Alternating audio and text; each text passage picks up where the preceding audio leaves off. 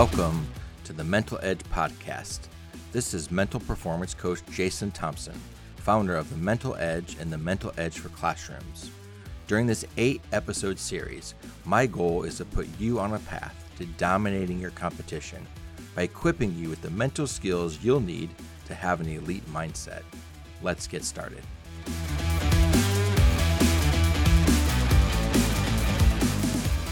In today's episode, I'm going to give you a formula for how you can remember and live out an elite perspective. As I said last time, I believe that having an elite perspective is the foundation for developing an elite mindset. So here we go. The formula for today is FF plus EA. Put that in parentheses and then add that to T minus L, also in parentheses. And then finally add that to G minus E in parentheses as well. So, what does this mean? FF means fail forward. How do you fail forward? Well, you fail forward by learning from it. Failure should be seen as feedback. If we learn from failure, it is not failure, rather, it is a lesson that will position us to be better prepared the next time. The best example of this is probably one that you've heard of. It's a very popular mindset quote from Michael Jordan, the great basketball player.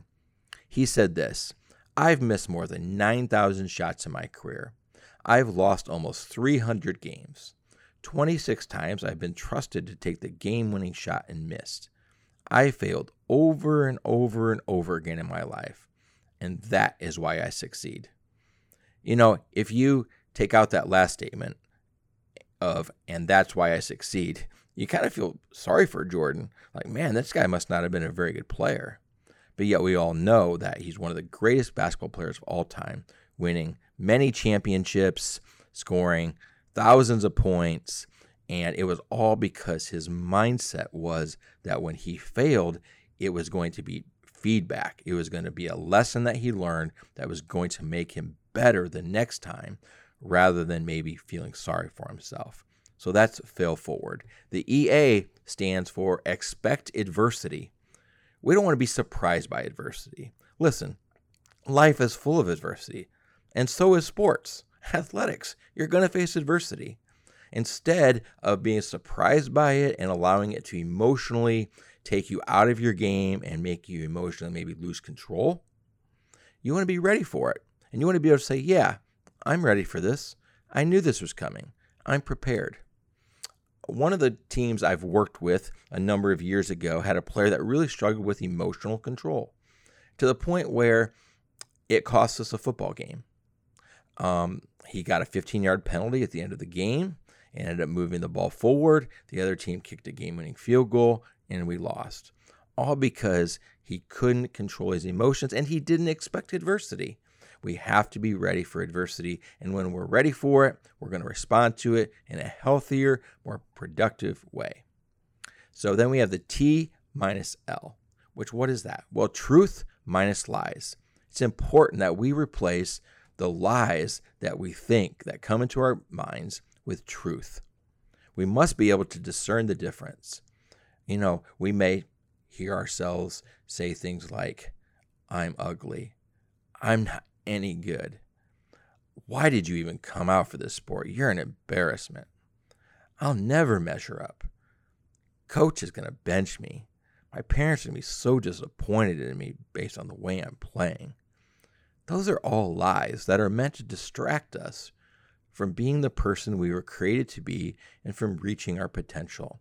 It's important that we're able to identify those lies as quickly as possible and replace them with the truth. And then the last part of the formula is gratitude minus entitlement, G minus E. Author and researcher Dr. Robert Emmons says that the opposite of gratitude is entitlement. Entitlement is the feeling that you deserve something that you have not earned. Emmons says that when students and athletes feel entitled to perks, they are far less likely to thank anyone for them. My experience is that the best way to overcome this and be more grateful is by sharing or writing down those things that you're grateful for. About a year ago, I started doing this with one of my daughters. Before bedtime, we got into the routine of sharing three things that we were grateful for from that day. It only took us a couple minutes, but I think we both benefited greatly from it and began to feel more grateful about things in our life. Another thing you can do is keep a gratitude journal. In fact, there's research that shows that if you do this for 21 days in a row, something pretty powerful happens.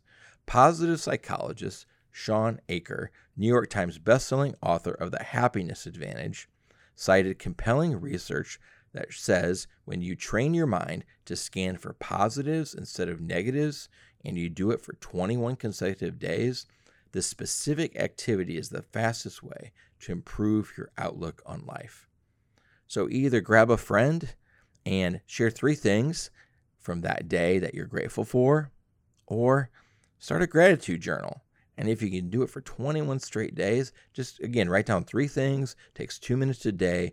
You'll begin to feel more grateful than you have been up to this point. So let's review.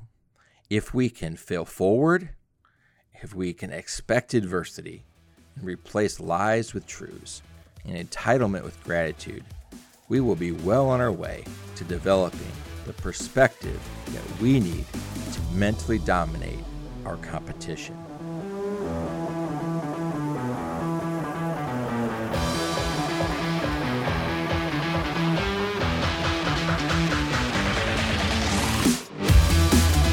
Athletes, if you found this podcast helpful, I'd love to be your personal mental performance coach.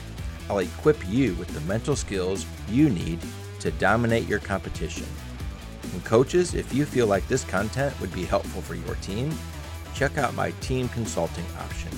You can read more about both opportunities at thementaledge.co. That's thementaledge.co. Until next time, remember that you're not born a winner and you're not born a loser. You're born a chooser. Choose today to think like a champion.